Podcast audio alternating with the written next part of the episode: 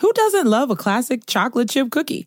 Famous Amos has been making them since the 70s, 1975 to be exact. With semi sweet chocolate chips and a satisfying crunch, it's everything classic in one bite sized cookie, and fans couldn't get enough. That's right. You'll find our original recipe, the one you know and love, in every bag of Famous Amos original chocolate chip cookies. Find Famous Amos anywhere you buy your favorite snacks. eBay Motors is here for the ride. Elbow grease and a whole lot of love transformed 100,000 miles and a body full of rust into a drive entirely its own. LED headlights, spoilers, whatever you need. eBay Motors has it at affordable prices. And with eBay Guaranteed Fit, it's guaranteed to fit your ride every time. Keep your ride or die alive at ebaymotors.com. Eligible items only, exclusions apply. Ladies and gentlemen, welcome to the LPN Show. Recorded both in Los Angeles and New York City. We're just, you know, here to hang out, have a good time. All right. I'll talk to y'all after a while. Hey, what's up, everyone? How you doing? Ben Gizzle here. Welcome to the LPN Show, the show all about wonderful conversation and hanging out with friends. Today, I'm honored to have with me. He is not only a friend, he's also a wonderful performer. You've heard his great voice on the new hit podcast Fraudsters, and my God, is uh, this person just one of my closest friends in the history of the world? Seena Ghaznavi. Seena, thanks so much for being on the show, buddy. Oh my God, this is round two for me on the LPN show. I love it. I'm so happy about it. I know, I know. I'm surprised I didn't get you first because, of course, we have the longer friendship. I'm the one who We do. I'm the one. No, actually, I think we we sort of collectively met uh, that Murderfist gang, that ragtag sketch group, of course, led by Henry Zebrowski, Holden McNeely, Ed Larson, Jackie Zebrowski. But you and I were the first to meet in New York City. We met at a place, a comedy club, folks. I don't know if people remember what those are, but it used to be a place where people would come, they would convene. One individual would stand on stage and make themselves sound like a jackass.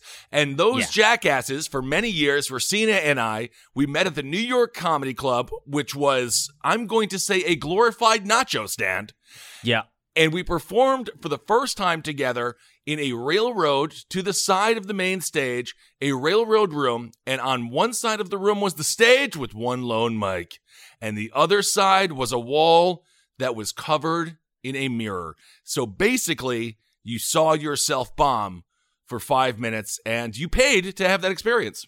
You know, it wasn't a strip club in the first place, but it No. was just a trick to like make the room seem bigger. But what ended up happening was it made everyone feel even more uncomfortable to perform and be there.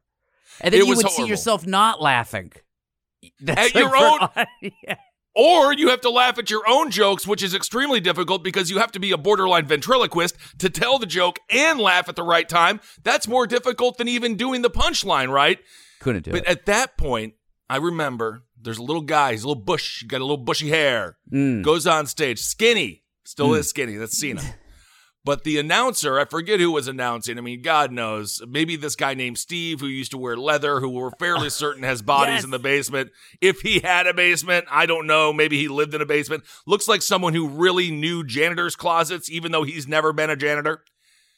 Seena takes the stage, but it was not Seena Ghaznavi at that time. It was Seena Jon. Yeah. And maybe you can talk a little because I always found this exploration of your name to be extremely powerful. Both Seena and I are first generation immigrants. He comes from the wonderful land, or his parents, the wonderful land of Iran. And of course, my folks, or my father anyway, I'm half. Uh, is from Germany, so uh, you know nothing, nothing controversial in our past. There's nothing, it's just par for the course. Very political correct countries that we come from. Yeah, yeah, yeah, perfect. Uh, yeah, you know, uh, when I was uh, before I got to New York and I was 18, the first time I did stand up was at Chief Ike's Mambo Room in Adams Morgan, and it was a uh, Chief I- Chief Ike's Mambo Room. Oh yeah, What oh, yeah. is A it? staple. It was it was, it was like, it's like oh, just a dive bar. I don't know if Mambo was ever there. I was a freshman in college. I didn't know what was going on. But they, uh, they, it was just like you know the rail bar. Everyone's got their back to you. Maybe a few tables looking at you. First time doing stand up.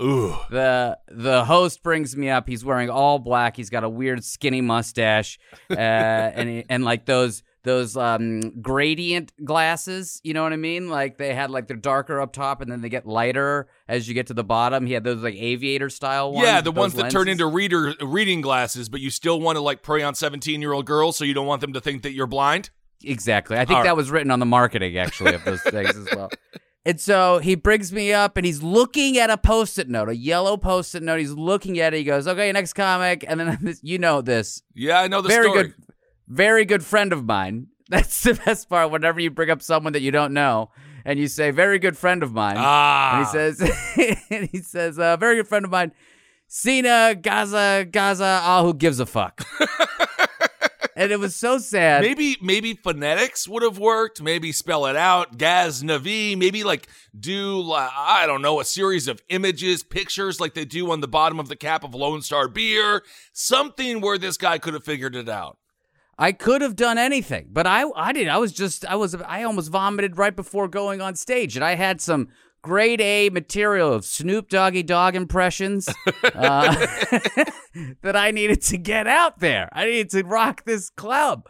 So, I mean, it was terrible. It was a terrible experience. I Of went course. home that that Thanksgiving, and I was telling my parents about it, who were like trying to support me in comedy as a hobby, but obviously not as a career. Definitely And not.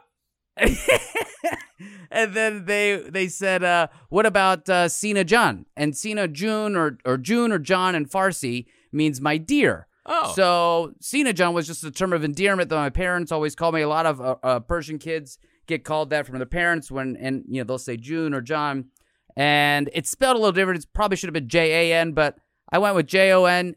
And it also I thought keep it simple. Yeah. I'll make it this way. No one's gonna fuck up my name. We'll just keep it moving. But you know that was years I went by that, I and it was strange because I didn't know what I was doing. I just wanted to kind of keep things moving. I didn't want to cause a ruckus. I wanted people just to focus on my comedy Right. and not mispronouncing my name. Well, you know, it's interesting. We talk about, you know, life hurdles and things like that, and everybody has them. And obviously, we've both grown uh, uh, so much since we first met, damn, 15 years ago, 16 years ago now, whatever, something like that. Um, but that's that's an interesting hurdle that not a lot of people might expect when it comes to doing stand up. And everyone is going to have their own version of this. But it's just the main thing that you want people to focus on for the longest time. It's just the jokes and just being like, just appreciate what I'm trying to do. And then they'll just be like, you're real tall. Uh, what is that? That is a non-white. Like there's just so many different hurdles you realize that people have in within themselves just so they can finally see you. and it's hard enough to just do stand up, to just get on stage to do stand up. And Right. it's something that if you want to do stand up, you have to have such a strong drive inside of you to get up on stage and, as you said, make a jackass of yourself to probably like five, maybe three people in the in the crowd. Maybe uh, three, and four of those four of those three are comedians. The other one's in the bathroom throwing up because his set's next, and he really's got some material on how people drive of different cultures. exactly. I mean, for years it was like this, and, and I would have to kind of live like this, like Seena Gazov if I was going to get like a job or something like that. Right. Seena Jon is my stage name, you know. Jon Stewart's got a stage name. All these other comics got a stage name. But I never really reconciled why I did it. I never, and I especially got upset because right around that same time, I think it was a couple years later, John Cena, the wrestler, became wildly popular. Man, he was so popular. infuriating. And he was a better he's a better rapper than you. He can he can rhyme, spinny belt and all. Yeah. So people would be like, oh, like John Cena? I'd be like, sure.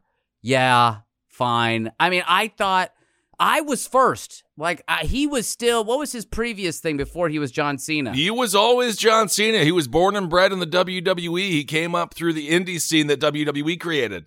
But what was he? He was in a tag team duo before that, wasn't he? Or was he always solo? I think he came out, maybe he was in a tag team. It was he, Batista. He came up with Randy Orton. He may have been tagging for a second, but then he had a massive match with uh, Kurt Angle uh, for the ruthless aggression angle, and that was pretty bland, pretty lame. And then he found out that he could kind of rhyme things a little bit, and then he became the master of Thuganomics. Kurt Angle, by the way, stole the gold medal in wrestling away from the Iranians. He didn't steal it. Oh my God. By the way, the Iranians have a pretty controversial history with wrestling right now. You want to get into that? This is why we're friends because y'all are hanging. You all, by the way, Iranian Seena. You did you see that the death of the, the tw- the death of the 27 year old wrestler thing. that was so sad. So sad just for protesting. It's like the Oh. worst thing that's happened uh, in in years now. But you know what's interesting? I mean, Yeah. we can sort of jump and we can go back and talk about wrestling or talk about uh, comedy rather.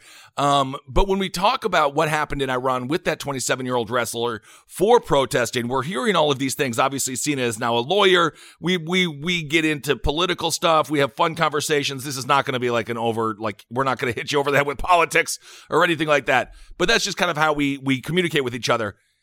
It's crazy what's going on. You see what happened in Iran? They killed that 27 year old wrestler. All he did was participate in a protest. Now we got folks protesting here. They're using, they're thinking about using sonic weapons. They're thinking about using Yeah. weapons that melt your freaking skin off the bone.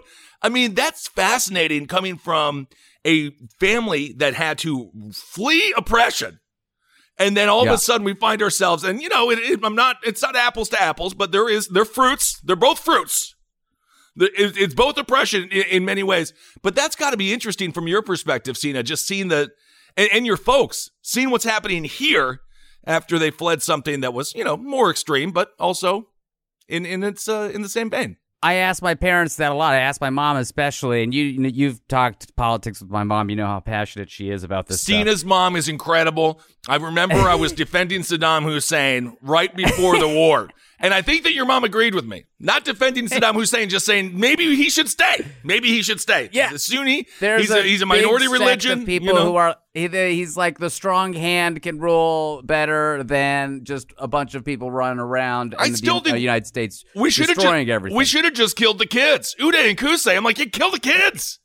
I'm sure Saddam would be happy too. He'd kill them for us. He would have sun would have sunsetted. Anyway, but I asked my mom. I said, you know, what do you think about all this? You guys came to America to escape all of this crazy authoritarianism, all this stuff, Right. And now in America, it's happening again because in our house we would always say. Whenever anything bad would happen, we'd be like, "At least it's not Iran. Mm-hmm. At least it's not Iran." And you know what my mom said? She goes, "Seena, it is not Iran, but they are trying." See, that is called diversity. That's bringing diver- we are bringing all totalitarian regimes to America. That is the one. yes. That's inclusion. Yes, totalitarianism. Inclusion. Who doesn't love a classic chocolate chip cookie? Famous Amos has been making them since the 70s, 1975 to be exact. With semi sweet chocolate chips and a satisfying crunch, it's everything classic in one bite sized cookie, and fans couldn't get enough. That's right. You'll find our original recipe, the one you know and love, in every bag of Famous Amos original chocolate chip cookies. Find Famous Amos anywhere you buy your favorite snacks. Disney Plus and Hulu are better together in the Disney Bundle with new movies and series. On Disney Plus, experience the full Taylor Swift The Eras Tour, Taylor's version, with new main show performances and acoustic collection. On Hulu, follow the fantastical evolution of Bella Baxter, played by Emma Stone in the award winning film Poor Things. All of these and more streaming this month. Get the Disney Bundle with Disney Plus and Hulu. Terms apply. See DisneyBundle.com for details. And you know, when all of this stuff is happening, and and even with Trump getting into office, I started, you know, I started doing stand up a little less. I started like producing more Yeah. and hosting more, and I just once he got elected, I was so the only, I you know, I actually knew a couple things. One, I'd probably save some money on my taxes, and Sure. two, there could be actual verbal violence or physical violence towards me. Those were the two things that I thought would happen, right? Uh, the verbal stuff happened, of course, uh, and I wanted to make sure that people knew who I was for real. I didn't want to make it easier for Americans or white people in general or people that weren't or just you know ignorant people. Right. I didn't want to make it easy for them anymore. So I said, I'm just gonna shed this stage name and be myself and make it hard for people to say my last name. And you know what? It's actually not that hard. And that's why he goes by Seena. What the fuck? To this day, and I think that's so powerful. It's it's a brave name. It sounds like a, a candy bar that can't be sold to children. Yeah, and I lost my blue check mark on Twitter for it, Oh. and I remember Eddie Eddie texted me goes, "Ah, you lost the check mark." I was like, "The sacrifices had to be made." Honestly, dude, you know it's a joke, but that would sting. That I get Yeah. that. I totally get that. sting. No, it did sting. What are you gonna do? But you know what? I'm actually. It was like shedding part of my body. It was good. It was like, all that weight, get it out of you, man. Get that shit Yeah. out of you. Be yourself. You know, of course, uh, you know, Seena and I, we had different paths. I, I continued to go down the path of uh, not law school, which I found to be really fun for me personally. But you did the whole thing. You went to law school. You were at Fordham. I mean, you were busting your freaking ass for four years in this. Uh, in like the stories that you would tell me, man, I would, I would get gray. Like I just saw Pennywise the clown. Like my hair would be like, "What are you doing? You're still in school." I have nightmares about graduating college and high school to this day. So why did you decide the legal path would be the path that you could explore yourself creatively and you could still like I don't know because you know I remember when when you stopped doing stand up it was really hard. Um, Yeah. because stand up is a great it's a great drug and it's a great way to express yourself. And when you can't do that anymore I mean I, I remember that being really difficult for you. It was really upsetting. And i remember like having to say no to shows because i respected that person's show and i knew i wasn't going to be ready to do a set that night right I And mean, to be had- fair, Seena, there was a there was like trucker trucker John who was just talking about far like you could have done the show. And exactly. But in my head, you know, whatever reality I had created for myself. Um, I mean, for all the respect we give to Steve Martin, the guy really just put an arrow through his head, that's it. and now he's teaching the master words. class.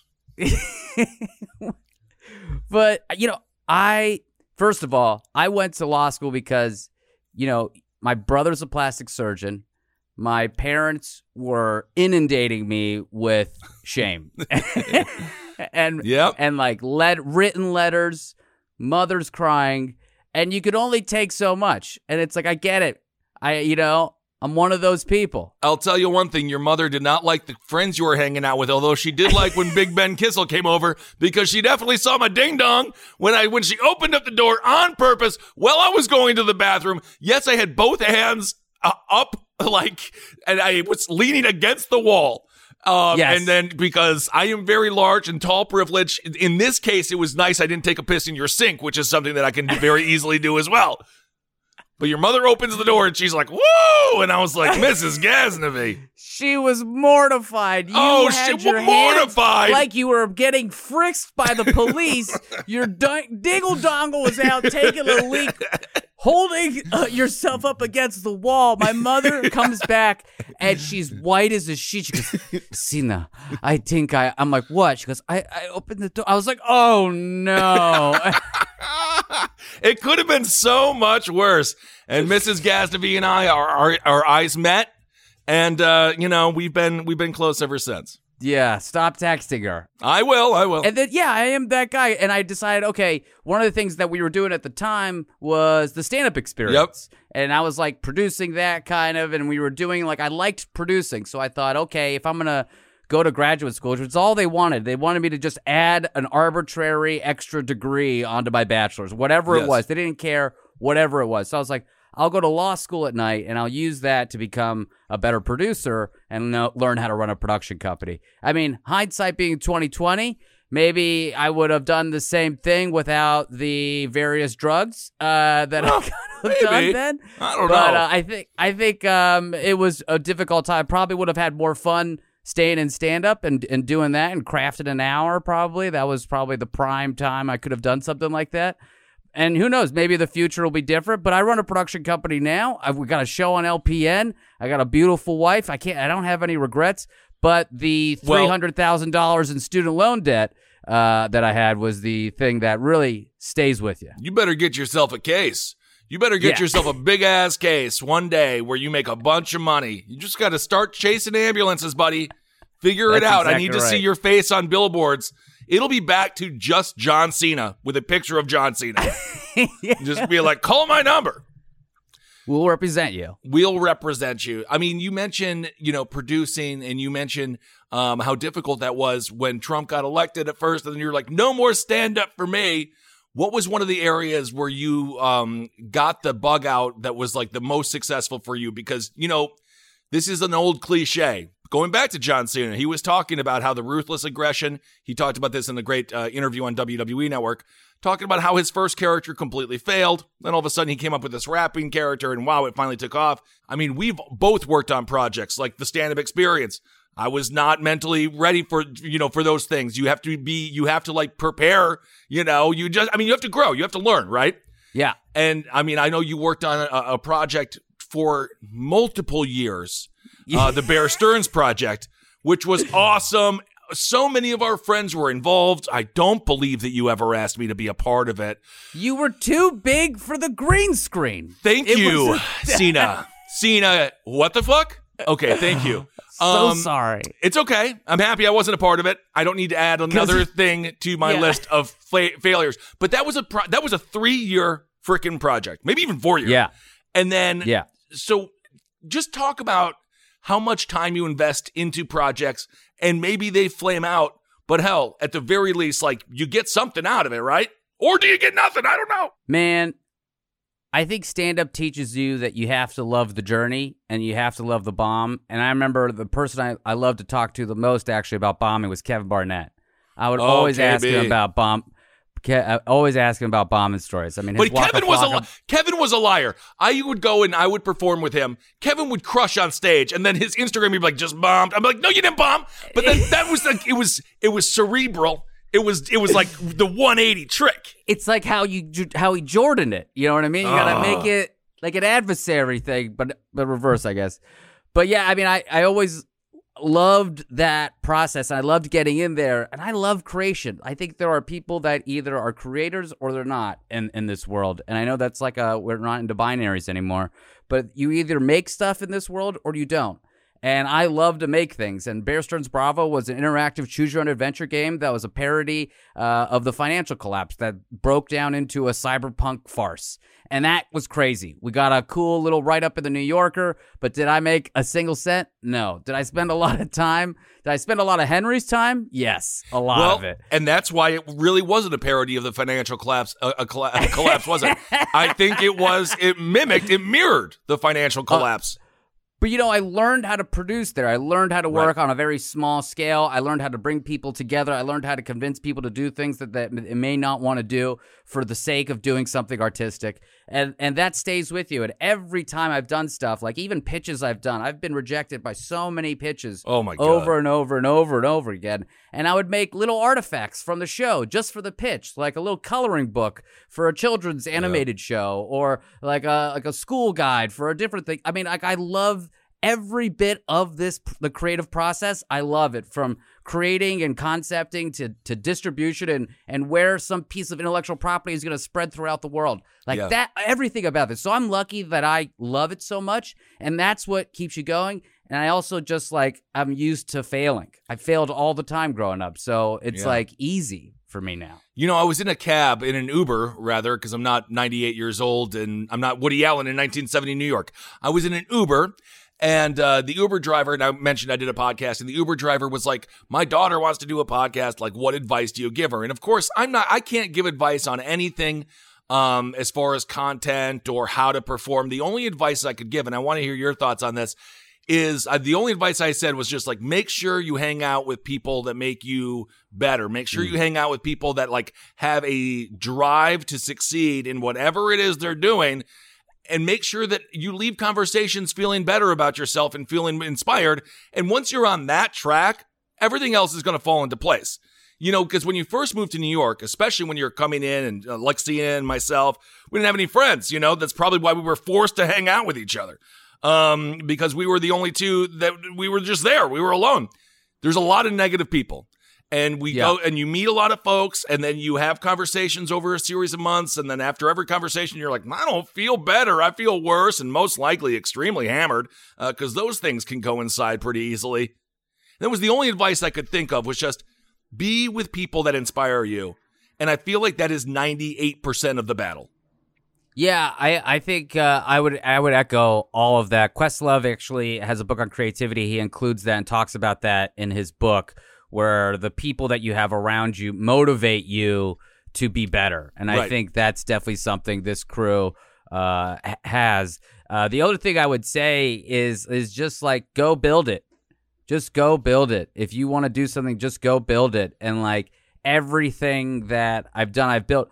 No, no, no, no one in LPN come comes from producing or entertainment lineage No. or legacy. Not a single person at LPN could trace their lineage back to someone in Hollywood that could have gotten them a leg up. No. This is all straight from the ground up. My parents, it's like, are you kidding? My dad was an actual Persian rug salesman.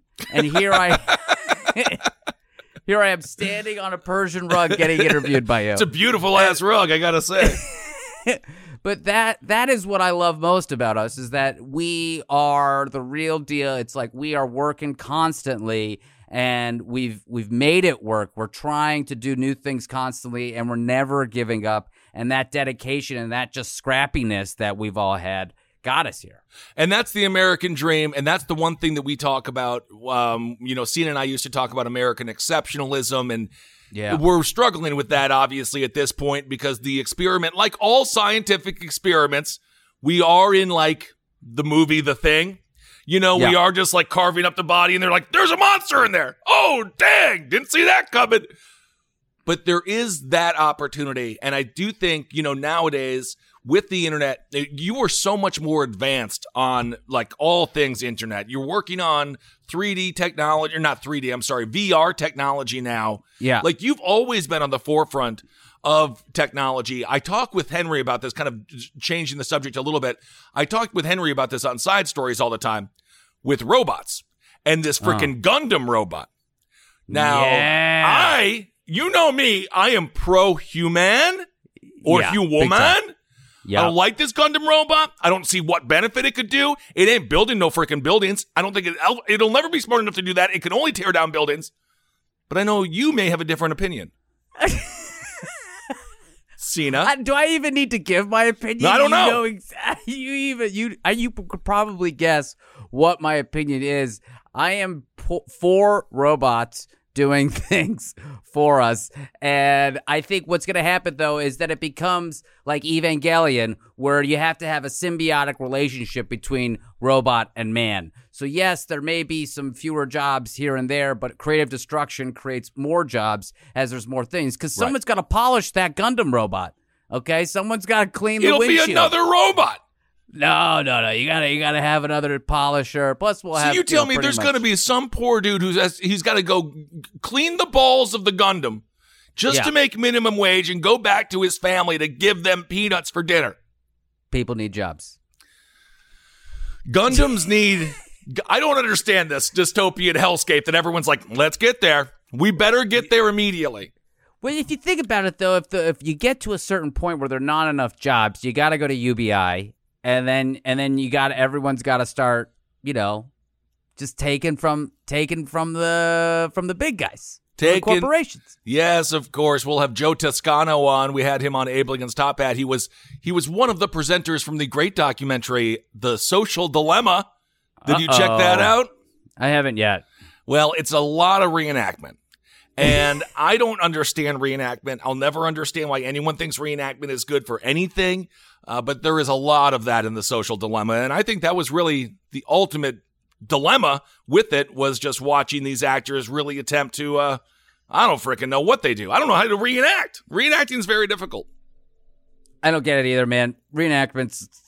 It's a weird, creepy kind of thing, but I, you know, you still get scale when you when you work it. So I whatever. guess. I don't like, I don't, if I hear the word scale, I'm staying away. That's all. Disney Plus and Hulu are better together in the Disney bundle with new movies and series. On Disney Plus, experience the full Taylor Swift The Eras Tour, Taylor's version, with new main show performances and acoustic collection. On Hulu, follow the fantastical evolution of Bella Baxter, played by Emma Stone in the award winning film Poor Things. All of these and more streaming this month. Get the Disney Bundle with Disney Plus and Hulu. Terms apply. See DisneyBundle.com for details. eBay Motors is here for the ride. Elbow grease and a whole lot of love transformed 100,000 miles and a body full of rust into a drive entirely its own. LED headlights, spoilers, whatever you need.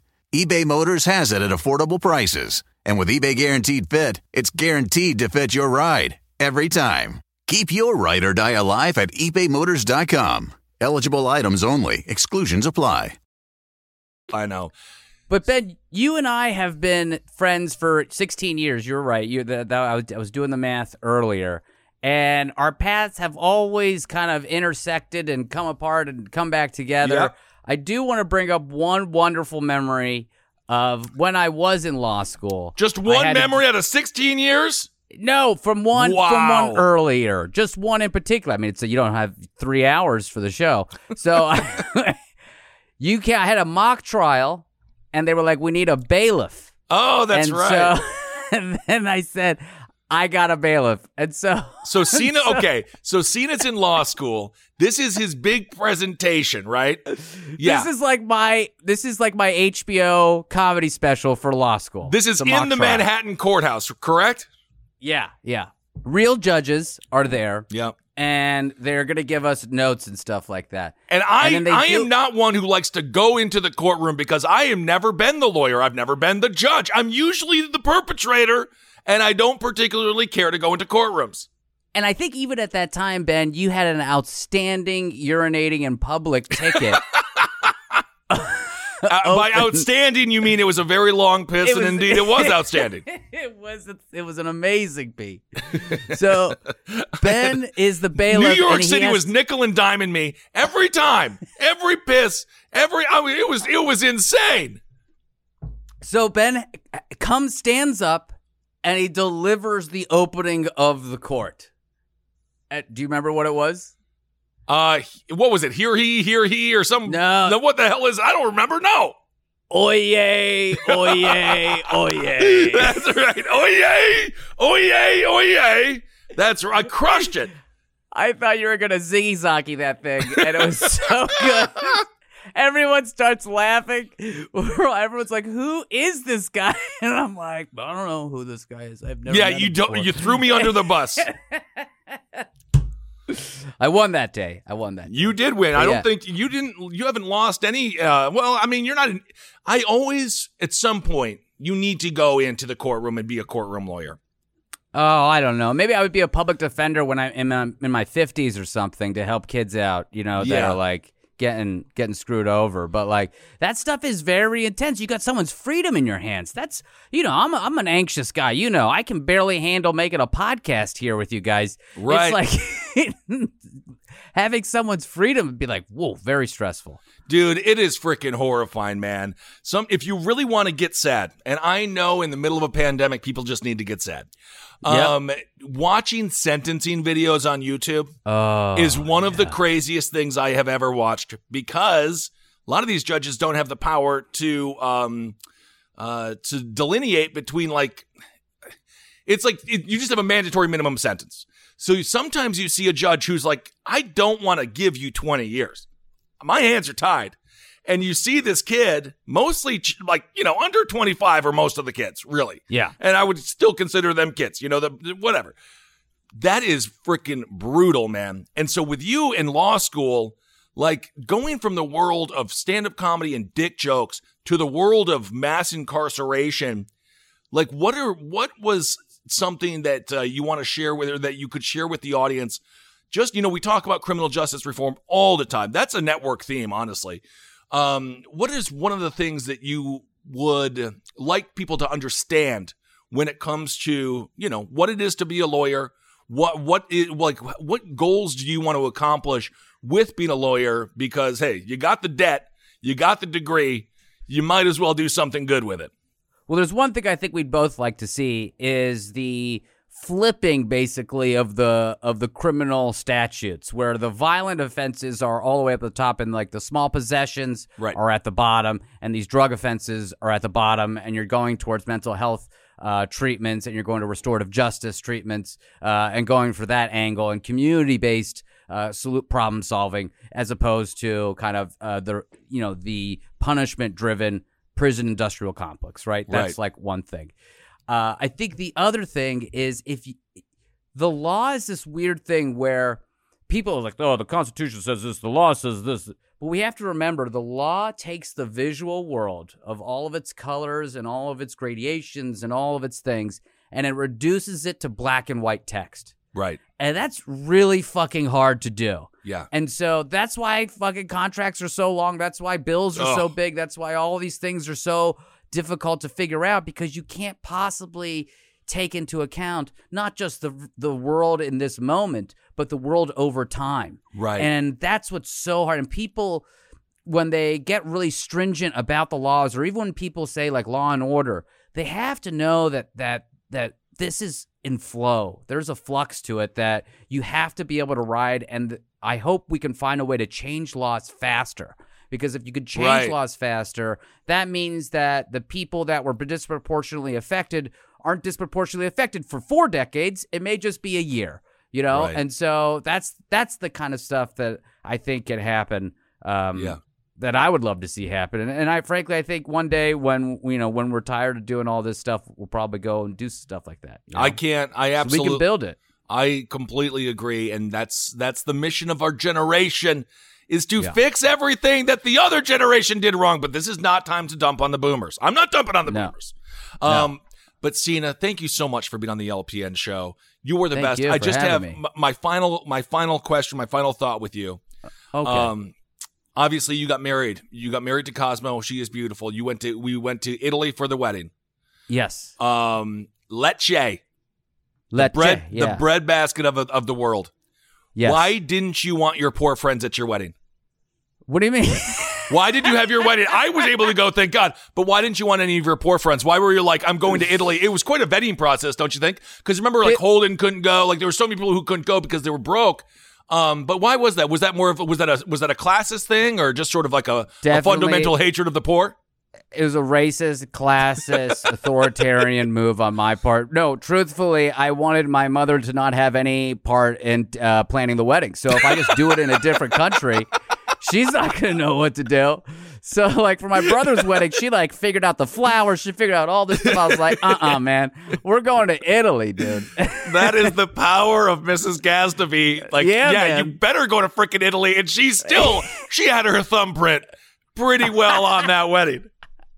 No, honestly, that was that was just such a beautiful, beautiful week, man. Thank you so much for dragging us all over there to Italy. We went to Rome, Naples, Lecce.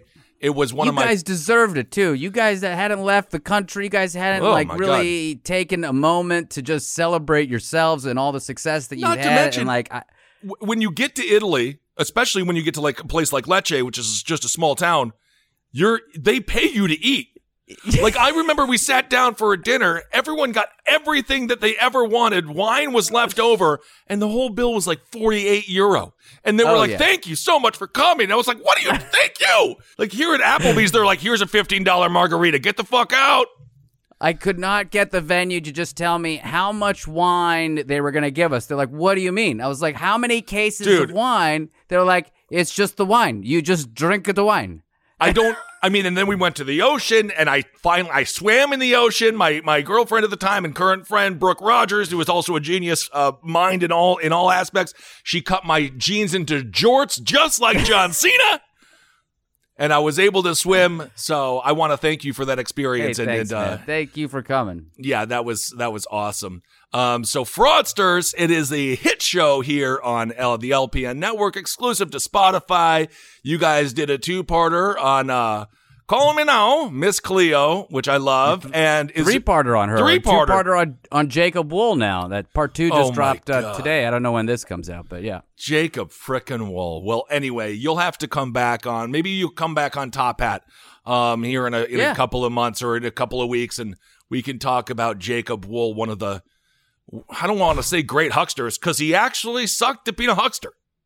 He sucked. He was actually a, a much better uh, fraudster of financial investments than he was political hoaxer. So, Oh, my god, that's what we talked about. Talk. You think Roger Stone is bad? Just imagine eight degrees dumber. That is Yeah. Jacob Wohl. He's a And moron. fifty years younger. So yes. Good we have so much more time of dealing with it now. It is not happening. Honestly, we I'm not. We just every time you hear that man's name, just laugh and then just Yeah. ignore because that means Igno- freaking exactly right. That's the move. he is pathetic. Um, Seena Jon, Seena Ghaznavi, uh, thank you so much for being on the show. I love you. Thanks, check BK. out check out fraudsters. Is there anything that you wanna? Uh, let's see. I don't care about social media anymore, but Ben Kissel one on Instagram. What's your your Instagram or anything like that? Um, or at Seena now. Seena now. Seena on now. Instagram and Twitter. And uh, yeah, I love it. All right, everyone. Thank you all so much for listening to this episode of the LPN show. Hopefully, you got to know us a little bit better. I don't know if you can know me any better, but we can always explore each other. That's disgusting. More and more and more. Um, all right, everyone. Thank you so much. Hail yourselves. We'll talk to you soon.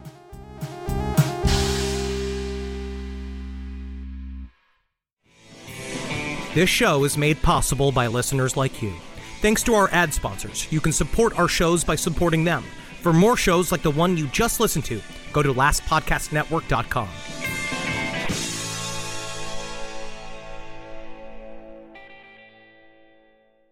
With the Wells Fargo Active Cash Credit Card, you can earn unlimited 2% cash rewards on purchases you want and purchases you need. That means you earn on what you want, like trying out that new workout class, and 2% cash rewards on what you need, like a foam roller for your sore muscles. That's the beauty of the Active Cash Credit Card. It's ready when you are with unlimited 2% cash rewards. The Wells Fargo Active Cash Credit Card. That's real life ready. Terms apply. Learn more at wellsfargo.com slash activecash. you can live out your MasterChef dreams. When you find a professional on Angie to tackle your dream kitchen remodel. Connect with skilled professionals to get all your home projects done well. Inside to outside, repairs to renovations. Get started on the Angie app or visit Angie.com today. You can do this when you Angie that.